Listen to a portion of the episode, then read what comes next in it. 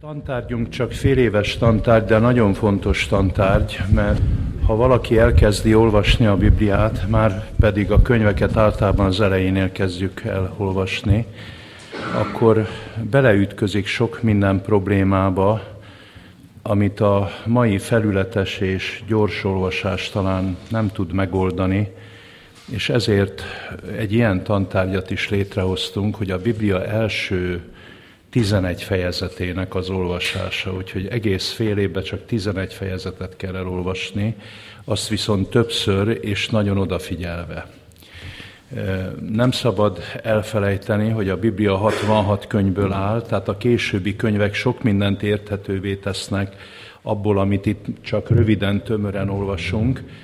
Tehát ezért most tényleg versről versre fogok haladni előre, Ugye a Bibliánknak a, az Ószövetségi részében a könyveket a Héber kezdő szavakról nevezik el.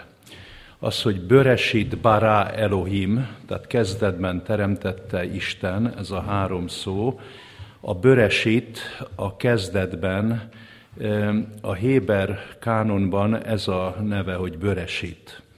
Ugye a, a görög kánonban a neve Genezis, mert ott meg az első könyvnek azt a sajátosságát tették címmé, hogy többféle eredetről beszél. Ugye, tehát Genezis annyit jelent, hogy eredet kezdet. Hát hányféle eredetről beszél a Bibliánk első könyve? Beszél először is a föld eredetéről. Tehát, hogy a, hogy a földet kiteremtette, és hogyan teremtette, és miért teremtette. Aztán beszél az emberiség eredetéről, tehát, hogy a földön van egy élőlény, az ember, akire bízta Isten a földet, tehát beszél másodszorban az emberiség eredetéről. Beszél a bűnnek a földön való eredetéről. Ez a harmadik eredet, mert az abszolút eredetről nem beszél, az abszolút eredetről csak később emlékezik meg majd a Biblia részletesen, ezt majd ma fogom is említeni, de hogy a, a, a bűn, a rossz mikor jelent meg a földünkön, arról beszél, tehát a, a bűnnek a földünkön való eredetéről. Beszél azután a nemzetek eredetéről. Ugye ez a tizedik fejezetben találhatjuk, és hát az emberiségnek nincs ilyen listája még, mint itt a tizedik fejezetben van, hogy a népek, népcsoportoknak az, az eredetéről. Tehát ezért a görög cím, a Genezis ezt tette uralkodóvá. A magyar cím, hogy Mózes első könyve, vagy a teremtésről, az, az inkább a, Hé, a Héber cím felé húz. Na most mindjárt itt van az első nagy kérdés, hogy így kezdődik a Bibliánk, hogy kezdetben teremtette Isten az eget és a földet. A régies magyar multidőket én rögtön átteszem a mai multidőbe. Hát sajnos a régi sok multidőn kiveszett a magyar nyelvből, nincs értelme, hogy most teremtének mondjuk meg, látta vala, meg, meg régiesnek tűnik. Én mindenkinek azt javaslom, ha a Bibliát idézi, vagy mások előtt felolvassa, Hát vegyük tekintetbe a magyar nyelvnek ezt a sajátosságát. Most nekünk egyetlen egy múlt időnk maradt. Más nyelveknél van 15 múlt mondjuk franciáknál például, tehát nekünk csak egy múlt időnk maradt. A elbeszélő múlt, a rég múlt, tehát az, hogy, hogy terem, teremté, teremtette volt, teremtette bala, ez mind kiveszett a nyelvünkből. Tehát mi a múlttal kapcsolatban egy síkon mozgunk. Más nyelvek ugye beszélnek régmúltról, közelmúltról, folyamatos múltról, befejezett múltról, közvetlen közelt múltról, szóval nagyon sok igeidő van, de én most a Károlyi Bibliát így önkényesen átteszem a mai magyar nyelvre. Kezdetben teremtette Isten az eget és a földet. Rögtön ezzel az első verssel kapcsolatban a következő problémák adódnak, amik bibliaolvasói problémák, tehát gondolom nem én találom ki, én is ezzel ütköztem meg, és mások is ebbe botlanak be. Első probléma. Mi, mi, mikor volt az a kezdet? Nem mikor volt az a kezdet? Mert kezdetben teremtette Isten az egedet. Mikor volt az a kezdet? Itt szeretném fölhívni arra a figyelmet, hogyha a mondat úgy hangzik, hogy kezdetben teremtette Isten az eget és a földet, akkor ez a kezdet, ez az ég és föld, majd látni fogjuk, az ég és föld, ez a mi lakott földünk, illetve tágabb értelemben a naprendszerünk. Tehát a, a Biblia az első mondatában nem az a világ mindenség eredetéről beszél, hanem csak a mi földünk és a földünkkel kapcsolatos nap, hol, csillagok, hát ezt így nevezzük, hogy naprendszer eredetéről beszél. Ha valaki fölteszi a kérdést, hogy mi volt akkor, amikor még nem volt meg a földünk, a földünk előtti időkre nézve teszi fel a kérdést. Ugye, mi iskolában úgy tanultuk, azt hiszem most is így tanítják az evolúciós felfogás szerint, hogy ez a nagy robbanás, ez az ős robbanás, ez körülbelül 15 milliárd évvel ezelőtt volt. Mondják most az evolúciósták, 15 milliárd év. Azt mondják, hogy a Földünk az olyan 5 milliárd éves, mondják az evolucionisták, és a Földünkön a szerves élet képződés az a 800 millió éves. Tehát ők ilyen időkategóriákban mozognak. A Biblia, amikor azt mondja, hogy kezdetben teremtette Isten az eget és a földet, akkor a földünk teremtését körülbelül 6000 évvel ezelőttre teszi. Tehát ez meg ilyen időkategória. Ami ott 5 milliárd, az itt 6000 év. Ez kétségtelenül óriási különbség és nagyon nagy távolság. Itt majd látni fogjuk, hogy az első fejezet, amely az első fejezet első versétől a második fejezet negyedik verséig terjed. Rossz, itt sajnos a Bibliában sokszor rossz a fejezetbeosztás, de tudjuk jól, hogy a fejezetbeosztás az nem a Biblia integráns része. Tehát amikor Mózes leírta, vagy amikor az Ószövetség még a zsidók idejében összeállt, nem volt fejezetbeosztás. Fejezetbeosztás azóta van a Bibliánkban, amióta könnyomtatás van. Rajhlinnál sincs fejezetbeosztás, aki először kiadta a Héber Ószövetséget a 15. század végén. A, amikor Gutenberg föltalálta a nyomdászatot, és a nyomdák úgy akarták a könyveket kiadni, köztük a Bibliát is, hogy áttekinthetőbb legyen. Végül is nem hiba ez, hogy fejezeteket kreáltak, de volt, ahol rosszul húzták meg a fejezet határt. Nem az értelmi egységet vették fejezetnek, hanem másmilyen. Ilyennel sok, sok, viszonylag sok helyen találkozunk a Bibliánkban, találkozunk az Ószövetségiratokban, evangéliumokban, de még jelenések könyvében is nagyon sokszor máshol kellett volna meghúzni a fejezetbeosztást. Ez csak úgy mondom, hogy a, a teremtés történet, tehát a 6 plusz 1 napi teremtés történet, tehát így nevezzük, hogy hexaémeron, hexaémeron görögül, az az első fejezet első versétől a második fejezet negyedik verséig terjed. És itt az első szó a kezdetben, a, kezdetben nyugodtan mondhatjuk, hogy innen visszafele számítva körülbelül ez 6000 év. Azért mondhatjuk 6000 évnek, mert a Biblia aztán közölni fog nemzetségtáblázatokat, már Ádámtól Noéig ugye tíz nemzedék váltja egymást, ott pontosan közli az időket, hogy mikor ki hogyan született, és ez körülbelül a teremtéstől, nem körülbelül egész pontosan, a teremtéstől az özönvízig 1656 év. Tehát ez 1656 év. A teremtéstől az özönvízig, ez 1656 év. A kezdet tehát az, az, az a mi földünk teremtésének a kezdete. Ha most valaki megkérdezné tőlem, de mi volt az előtt? Mi volt a földünk teremtése előtt? Én a Bibliában mindösszesen három kijelentést találtam eddig, de ha valaki többet talál, mert elképzelhető, hogy, hogy még megbújva van, a következő kijelentéseket találtam. Péter második levele, harmadik fejezet, ötödik verse, tehát 2 Péter 3.5. Ez azt mondja, hogy egek régtől fogva voltak. Tehát a kezdetben előtt, tehát a földünk teremtése előtt hogy Isten hogyan teremtette a galaxisokat, meg nem tudom, az egész világ minden esetet. Ebbe nem vezet bele a Biblia, majd elmondom azt is, hogy miért nem, de arról tud, hogy a Földünk teremtése az nem abszolút kezdet. Nem arról van szó, hogy a Földünk teremtésétől fogva van teremtés. A Földünk teremtése előtt már egek régtől fogva voltak. Ugyanezt mondja a Jobb könyve 38. fejezet 7. verse, tehát Jobb 38 7, amely közli azt, hogy amikor Isten teremtette a földünket, akkor már angyalok örvendeztek annak, hogy egy újabb teremtett világ áll elő.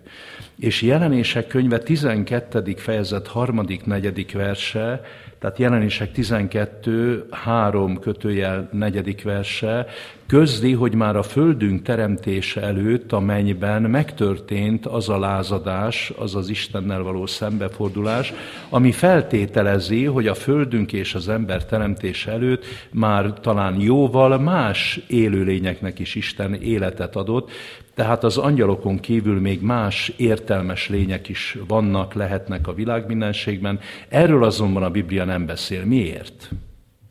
Miért nem beszél a Biblia, főleg mi 20.-21. századi emberek olyan e, sokat szeretnénk tudni a, nyilván a csillagászat, a fizika fejlődése után, hogy hát ugye az egész világ egyetem titkairól, a Biblia azért nem beszél erről, mert a Biblia szerint és ebben a Biblia megint csak egyedüli könyv az egész világirodalomban, van egy nagyon súlyos probléma itt a Földön, és a csak a Földön súlyos probléma, ez a rossz kérdése.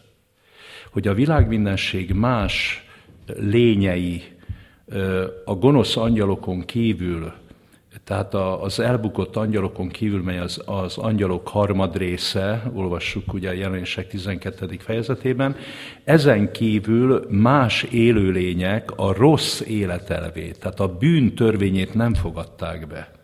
Egyedül a földön fogadta el az ember sátántól a rossznak az életelvét. Egyedül a földi világban van megosztottság, hogy Isten megteremtette életre a, a, a világ mindenséget és benne a földet, de itt egy ellentétes törvény is bejött, az élet törvénye mellett a pusztulás, a rombolás, a leépülés, a halál törvénye, és a Biblia első mondatától fogva arra szeretne választ találni, hogy ennek van-e megoldása, vagy nincs. És a, a rossz problémája megoldásához bennünket nem vezet közel az, hogy hány galaxis van a világ mindenségben. Ez se, semmiféle közvetlen kapcsolata nincs ez az erkölcsi problémához, ennek a csillagászati, vagy fizikai, vagy, vagy természettudományos kérdésnek. Tehát a Biblia jelzi azt, hogy tud arról, hogy a föld teremtése előtt már más teremtések is léteztek, de azért összpontosít a földünk teremtésére, mert a földünkön a legnagyobb probléma a rossz, a bűn problémája, és ennek a megvilágítására, legyőzésére, az ebből való szabadulásra helyezi a teljes hangsúlyt a Biblia. Tehát így természettudományosan ezek az információk, mondom, hogy tud, tud magáról a jelenségről, de ezek nem kaptak helyet benne. Ennyit a kezdetben szóról, nem tudom, hogy érthető-e. Mert megállnék itt, megállnék, ha bárkinek rögtön van kérdése, rögtön visszakérdezhet. Tehát ennyit a kezdetbenről, hogy ez a kezdet, ez a földünk teremtésének a kezdete, nem az egész világ mindenség teremtésének a kezdete. A földünk a Biblia szerint kb. 6000 éves, éles ellentét van itt a, az evolúció és a teremtés történet között. Sajnos most már nem lehet kapni, én régen írtam egy, a főiskolai használatra egy ilyen című kis könyvet, hogy Kis eszmetörténet. Lehet, hogy majd előszedek egy-két darab, megmond, hogy ha valakinek a kezébe kerül kis eszmetörténet. Itt például ö, csoportosítottam a teremtéssel kapcsolatos eszméket. Összesen csak három van.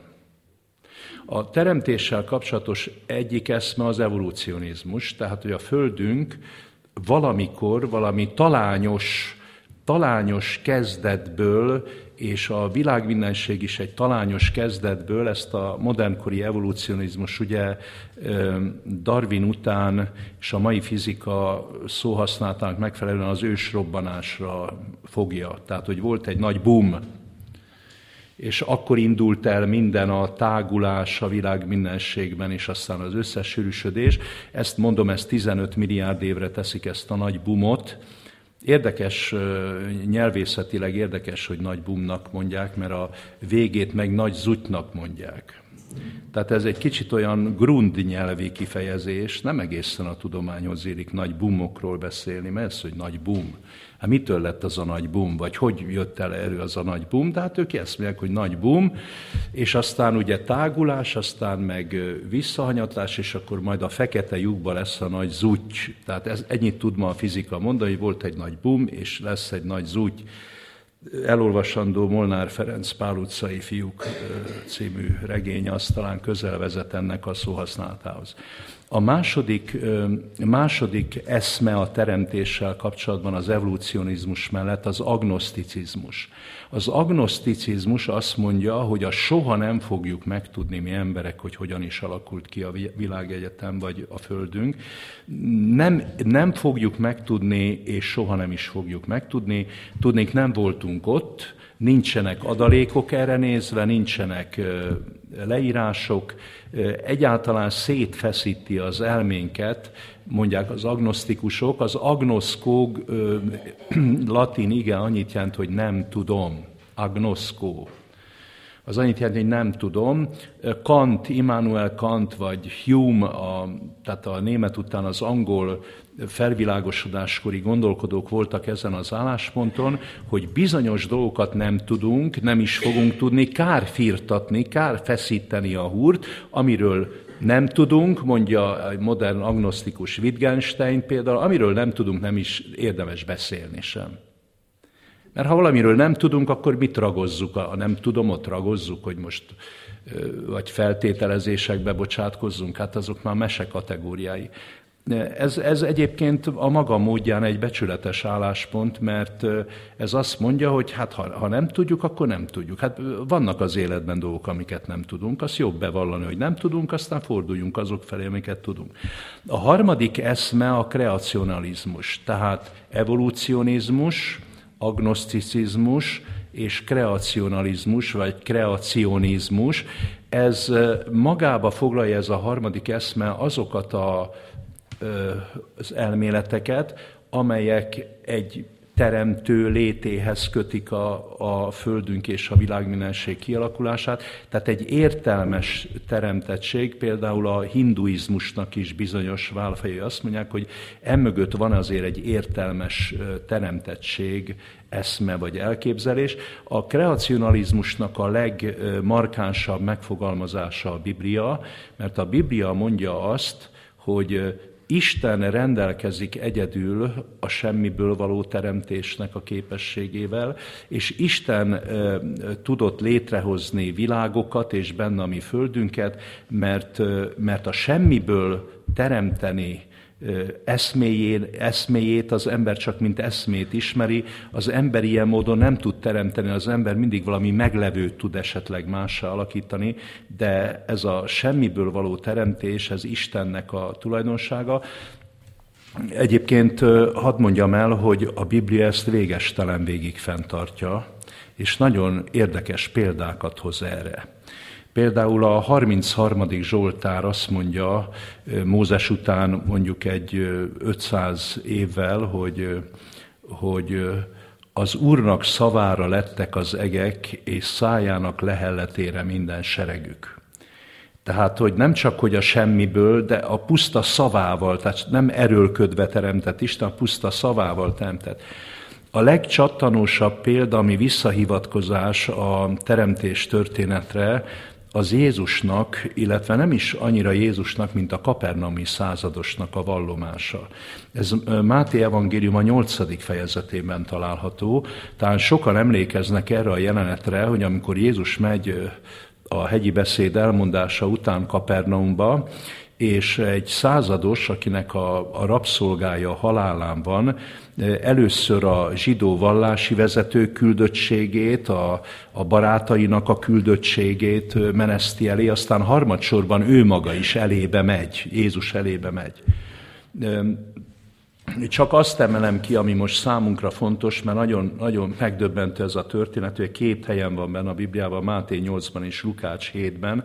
Érdemes a két szövegrészt egymás mellé tenni, és egy kicsit elmélyedni benne. Én csak azt emelem ki, ami most nekünk nagyon fontos, amikor a kapernami százados is végül Jézus elébe megy, tehát nem a zsidó vallási vezetőkre bízza, akik azt mondják, hogy méltó, hogy meggyógyítsd a, a szolgáját, mert, mert hát nekünk zsinagógát is épített, meg, meg jó a hozzáállása mi hitünkhöz, meg nem is a barátait ő küldi ki, akik szintén kérlelik Jézust, hogy ne kerülj el a házát, hanem végül is fölkerekedik, és amikor Jézus előtt áll, akkor azt mondja neki, hogy Uram, nem vagyok méltó, hogy a hajlékomba jöjj.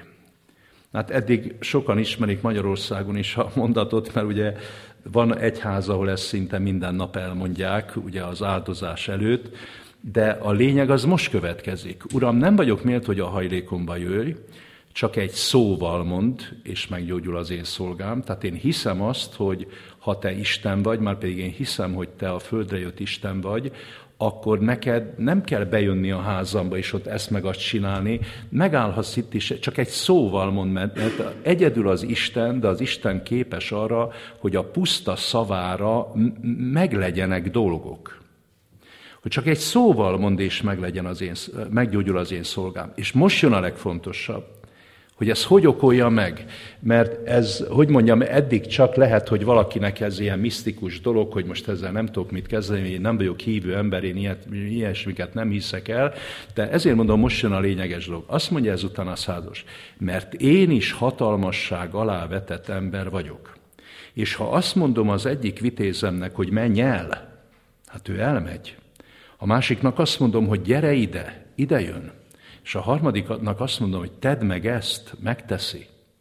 Tehát mit mond a százados? Hogy az emberi világban is van ilyen jelenség, hogy egy vezető, egy főnök nem kell, hogy oda menjen a beosztottjához, és akkor ott széles taglejtésekkel, vagy fülön fogva utasítani, hogy most ezt csinál, hanem puszta szavára, azt menj el. És mivel ő a vezető, és ő a beosztott, a beosztott el fog menni és hogy gyere ide, ide fog jönni. Tehát az emberi világban is van ilyen, hogy a puszta szóra elindul a cselekvés folyamat.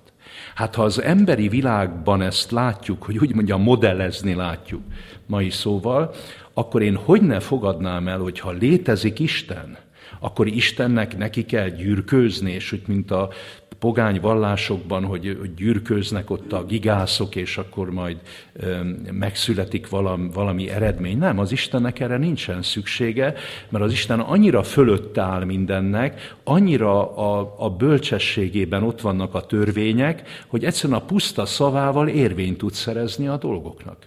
Tehát ezért a a Biblia végestelen vége, aztán Pálapostól a zsidókhoz írt levél első fejezetében, római levél negyedik fejezetében, tehát végig tudnánk követni, hogy ezt a semmiből való teremtést, ezt a szóval való teremtést, tehát ezt a kreáció ex nihilót, ugye ezt így, ezt így nevezzük, tehát ez a hivatalos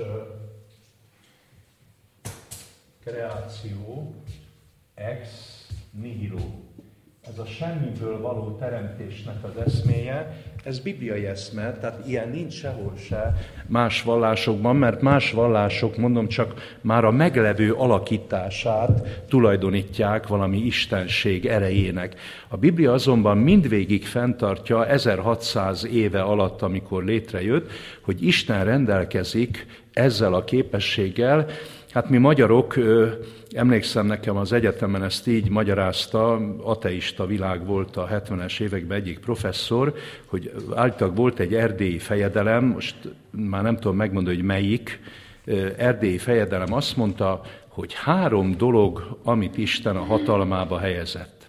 Hogy hogyan tud a semmiből teremteni, hogyan tud a semmiből teremteni, hogyan tud bennünket újjáteremteni itt a földi életünkben, hogy más emberek legyünk, és hogyan fog tudni majd a halál után feltámasztani és új élettel ellátni. Mind a három a teremtéssel kapcsolatos. Ezt egyedül Isten tudja, de ebbe mélyebb bepillantást Isten nem engedett, mondta az erdélyi fejedelem, mert, mert Isten ezt meg tudja tenni, mi ezt jelen pillanatban a korlátoltságunknál fogva föl se tudjuk fogni, de hogy ő, ő mindvégig föntartja, hogy ő rendelkezik ezzel a képességgel, ez viszont egy tény, amit nekünk is tudomásul kell vennünk, hogy ezt nem Mózes mondja a Biblia elején, és akkor utána majd szemérmesen háttérbe tolják ezt a dolgot. Ezt az egész Biblia föntartja, hogy, hogy, hogy, hogy Isten hozta létre a világminenséget, benne a földet, a semmiből és a puszta szavával. Kezdetben teremtette Isten az eget és a földet. Még mindig csak az első versnél vagyunk. Na de ki ez az Isten? A, az Isten ö, szó, ugye Böresit bara Elohim, itt az Elohim szót használja, tehát az örökkévaló szót használja a Szentírás.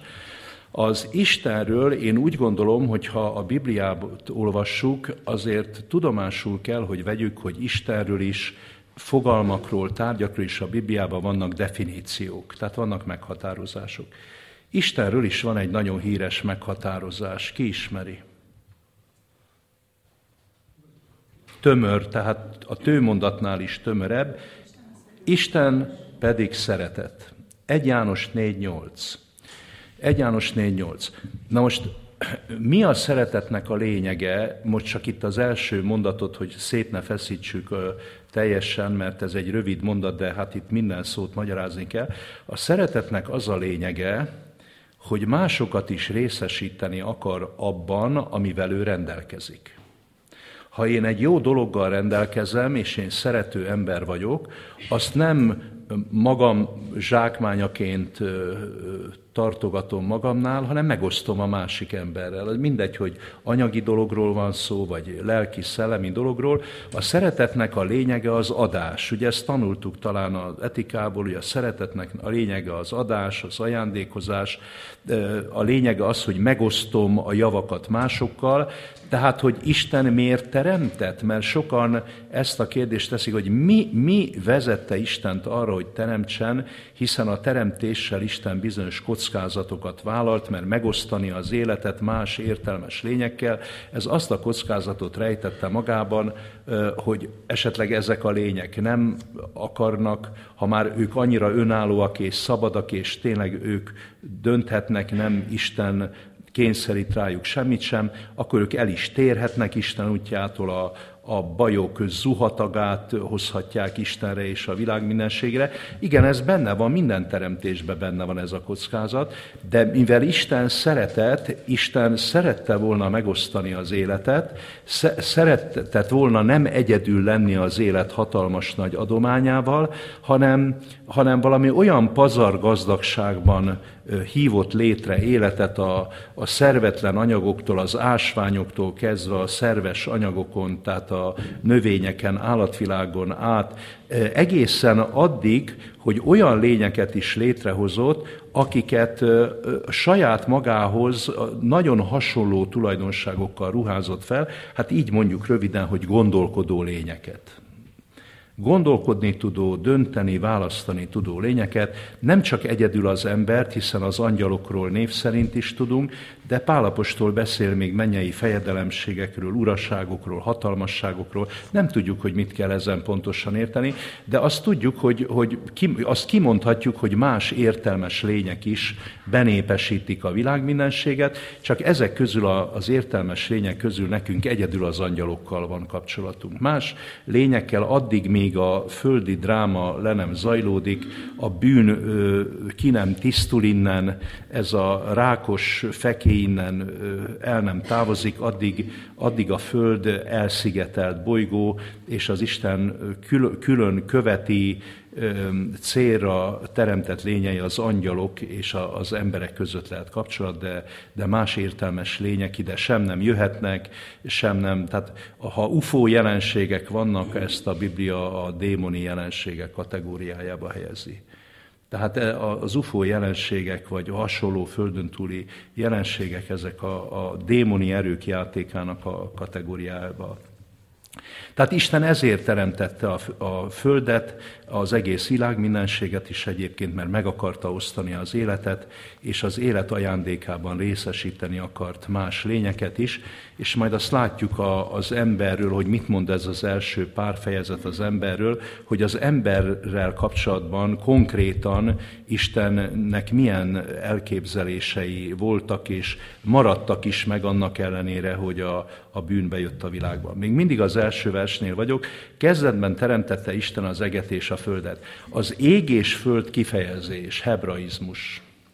A Bibliánkban nagyon sok hebraizmus van, mint hogy aki más nyelveket tanul, kénytelen megtanulni az anglicizmusokat, kénytelen megtanulni a germanizmusokat, hungarizmusok is vannak, ugye, mert ér, mint Marci hevesen, ezt ugye nem szabad lefordítani, mert akkor senki nem érti meg, hogy mondjuk angolra lefordítjuk, hogy él, mint Marci hevesen. Ez máshogy kell. Ez egy, ez egy magyar szólás, amit a másik nyelvi rendszerbe ugyanúgy át kell tenni, hogy ott ugyanazt értsék rajta, mint mi.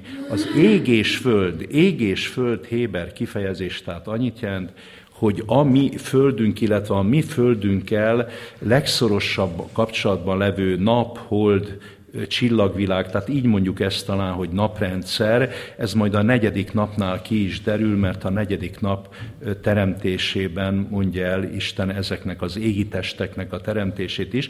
Tehát az ég és föld az nem csak a mi földünk úgy, hogy most, ugye most mi itt földön vagyunk, és fölfelé tekintek, akkor az eget látom. Tehát két kiterjedésem lehet, a föld és az ég. Ennél azért egy kicsit több, hogy kezdetben teremtett Isten az eget és a földet. Ez a mi, mi földünk, és a hozzá tartozó, az élethez nélkülözhetetlen nap, ugye nap nélkül nem lenne élet itt a földön, ugye a hold és a csillag, tehát röviden talán így mondjuk, hogy a naprendszer mai természettudományos fogalommal. Nagyon érdekes, most már megyek a második, harmadik versre, a következő folytatás. A föld pedig kietlen és puszta volt, és sötétség volt a mélység színén, és az Isten lelke lebegett a vizek felett. És mondta Isten, legyen világosság, és lőn világosság. Érdekes a második vers, mert hogy egészen pontosan mit kell azon érteni, hogy a föld kietlen és puszta volt, és sötétség volt a mélység színén. Csodálatos költő, költőileg a magyar nyelvben is elmondva ez. Egészen pontosan vannak itt különböző elképzelések, hogy, hogy hát e, ez, ez mit jelenthet, de megvalom őszintén, én inkább csodálom a nyelvi készséget, meg a költészetnek a szépségét, de itt, itt talán azt érzékelteti a Szentírás, hogy Istennek is, hogy megformálja ezt a földet, létrehozza ezt a földet, ha puszta szavával tette is, de e, szükség volt, és itt megnevezi az első teremtő istenséget, szükség volt mind a három teremtő Istennek a, a jelenlétére. Itt megnevezi a szent lelket, hogy Isten lelke levegett a vizek felett, majd az első fejezetben a 27. E, vers, illetve a 26. 27. versben azért van többes számban, hogy teremtsünk, teremtsünk, mert a Biblia később visszahivatkozik rá, hogy a teremtésben nem csak az Atya és a Szentélek, hanem leginkább a fiú volt részes. Ez, ha valaki nem ismeri a Bibliát, talán váratlanul éri, mert a kereszténység történelmében, európai történelmében úgy, úgy osztották ki a kártyákat, hogy az atya a teremtő, a fiú a megváltó. Aki nem olvasta soha a Bibliát, vagy így rendezte magába, hogy az atya teremtett, a fiú megváltotta. Az európai krédó, a negyedik század végi krédó is ezt visszhangozza. De a Biblia nagyon sokszor hangsúlyozza, hogy Jézus Krisztus nélkül semmi sem lett, ami lett. Ez például János első fejezete.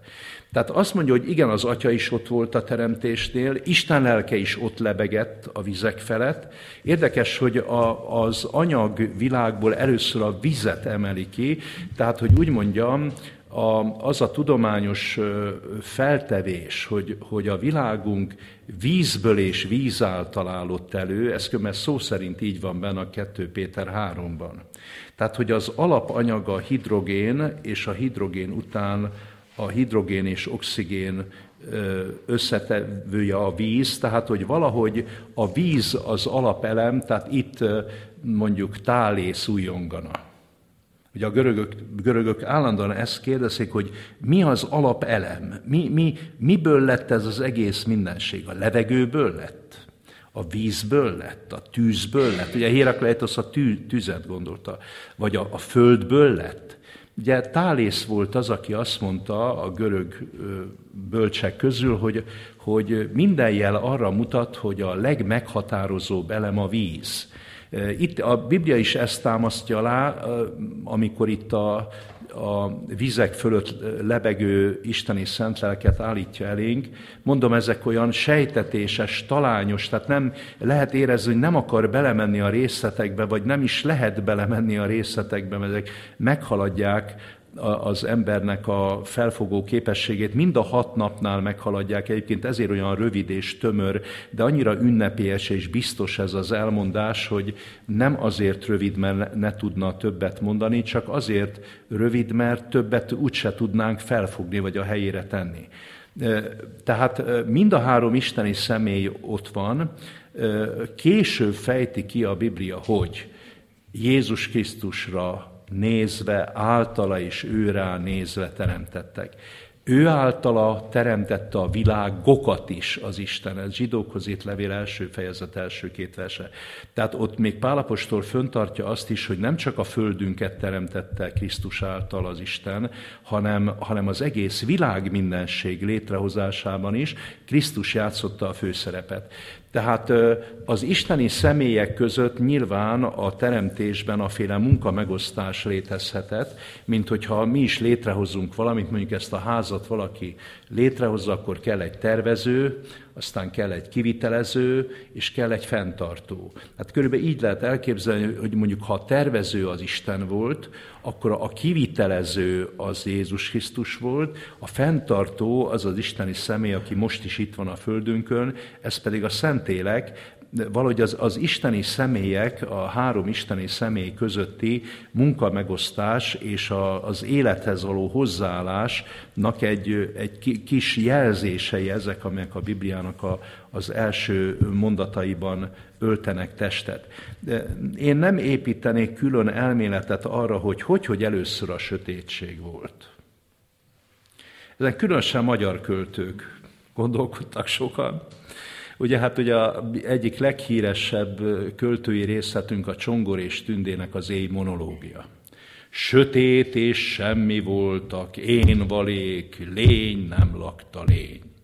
Tehát, hogy azt mondja az é, hogy én vagyok az első, az é az első. Ezt aztán meglovagolja Kosztolányi, és azt mondja, hogy annál mi van a semmi ősebb. Annál mi van a semmi ősebb még nekem is ismerősebb, s nem ilyen, mint ez az élet, mely merősebb. Tehát próbáltak elméleteket építeni, mondom, más költészetben is, de különösen a magyar költészet eléggé terhes ettől az örökségtől, hogy mint hogyha, mint hogyha a sötétségnek kellene adnunk a pálmát és nem a világosságnak. Ugye ez a modern kornak, a modern kor azért eléggé, hogy mondjam, satanista, vagy, vagy a rossz jegyében, eszmei jegyében folyókor. Én azt látom a Bibliából, hogy az elsőség az Istené, hogy, hogy miért mondja ezt a Biblia, hogy, hogy a sötétséghez képest a világosság a teremtés az egy napot vett igénybe. Mert mi azt gondolnánk, hogy ez egy csettintés. Hogy sötétség, legyen világosság, lőn, ez egy csettintés. Nem, erre a Biblia azt mondja, hogy, hogy és mondta az Isten, hogy legyen világosság és lőn világosság, és látta Isten, hogy jó a világosság, és elválasztotta Isten a világosságot a sötétség, és nevezte Isten a világosságot nappalnak, és a sötétséget nevezte éjszakának, lőneste és lőnreggel első nap. Tehát ugye az első nap, nap azt mondja a Biblia, az első napba, és itt ugye ez az este és reggel is hebraizmus, ne felejtsük el, ugyanolyan, mint az ég és a föld, este és reggel ez mindig egy 24 órás nap. Semmi okunk nincs feltételezni, hogy a Biblia itt világkorszakokat ért, ez semmi az égvilágon nem mutat, ennek az ellenkezőjére viszont minden. Az, ahogy elmondja, hogy mindig elmondja, hogy lőn este és reggel. Az, hogy a majd a tíz parancsolatba visszautal a negyedik parancsat, mert hat napon át teremtette Isten az eget és a földet. Hát itt kicsöngettek, de itt egy nagy lélegzetet kell vennünk, és itt fogom folytatni akkor a szünet után.